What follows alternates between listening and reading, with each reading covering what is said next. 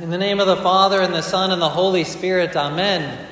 This evening it might seem like we're celebrating two particularly obscure saints, Zenobius and Zenobia, but the reality is that every single time you enter into the nave, you pray with these saints because their icons are there on the face of the balcony. They're about midway in this section here on the balcony, Zenobius and Zenobia. So they're here with us, and so it's good for us to be able to celebrate the Divine Liturgy for them, commemorating them, because they are here with us every single time we have a service in this church, and so they're praying for us. Now, Zenobius and Zenobia were siblings. And they were born in the 3rd century, so at a time when there was great persecution in the church. But they were actually born to very pious and faithful parents. And so that's, to me anyway, struck me as a little bit unusual for that period of time, that they were actually born to faithful parents. But they were themselves then brought up in the faith, and in the midst of a time of persecution, they themselves were extraordinarily faithful. And Zenobius, the brother, he actually was a doctor.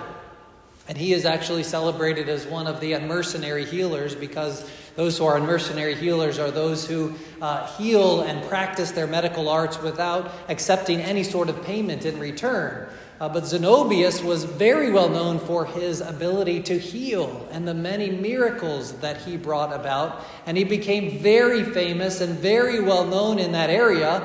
And he, in fact, was not only a doctor, but he was eventually made the bishop of that area as well. And so he was someone who was very faithful and very active in the church.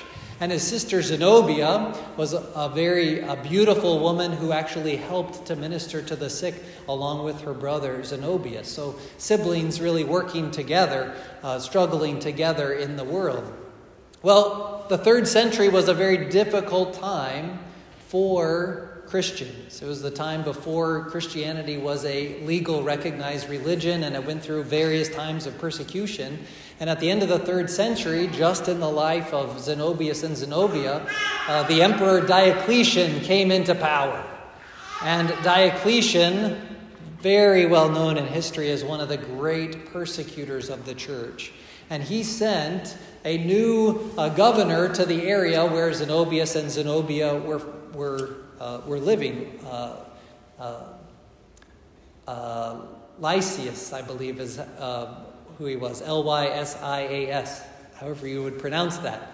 And so he was sent there as the governor of the area, and he heard about Zenobius's great abilities as a doctor and the many people who were coming to faith in Christ because of it, and he wanted to put a stop to it. And so he arrests Zenobius, asks him to deny Christ, burn incense in front of the icons of the Roman gods, and to go about his life. But Zenobius said no, he would absolutely not do that. Well, his sister Zenobia heard that he had been arrested and was being tortured and tormented for the faith, and so she went and found him, and she went to the governor and said, "Why have you arrested my brother? What has he done?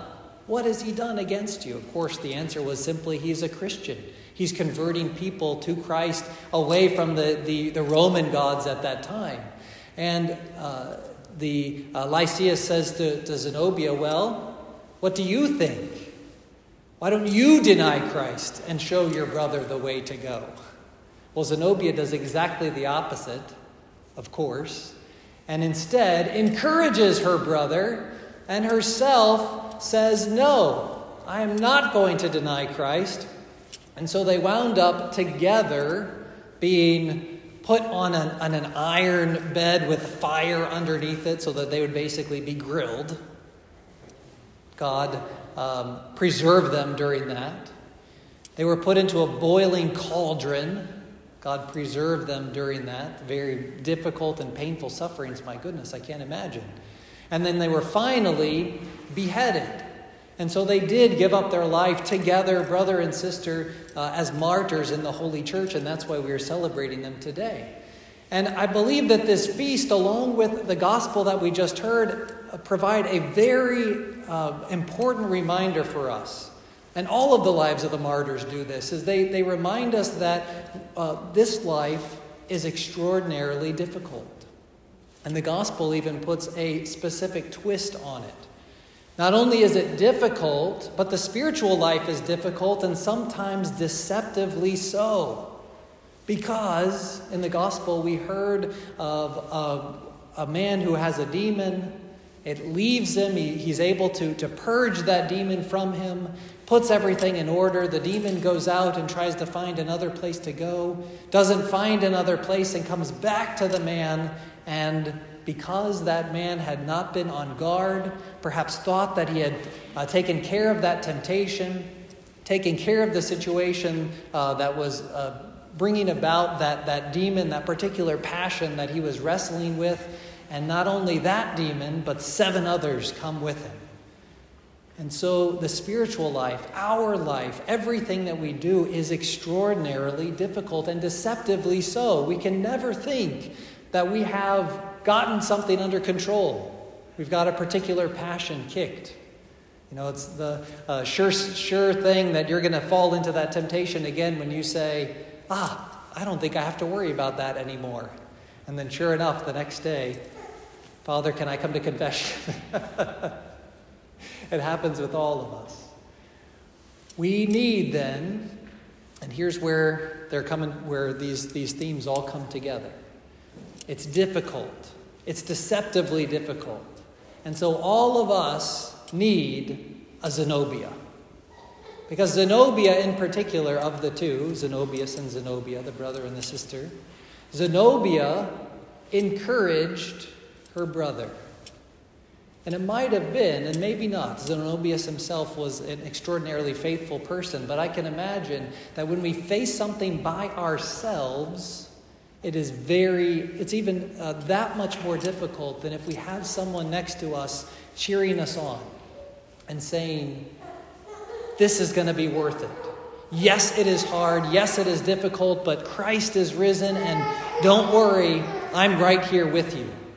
We need a Zenobia in our life. We need someone who is there to encourage us and turn us towards Christ in the midst of the difficulty and the situations that we face and that we endure. We need a Zenobia.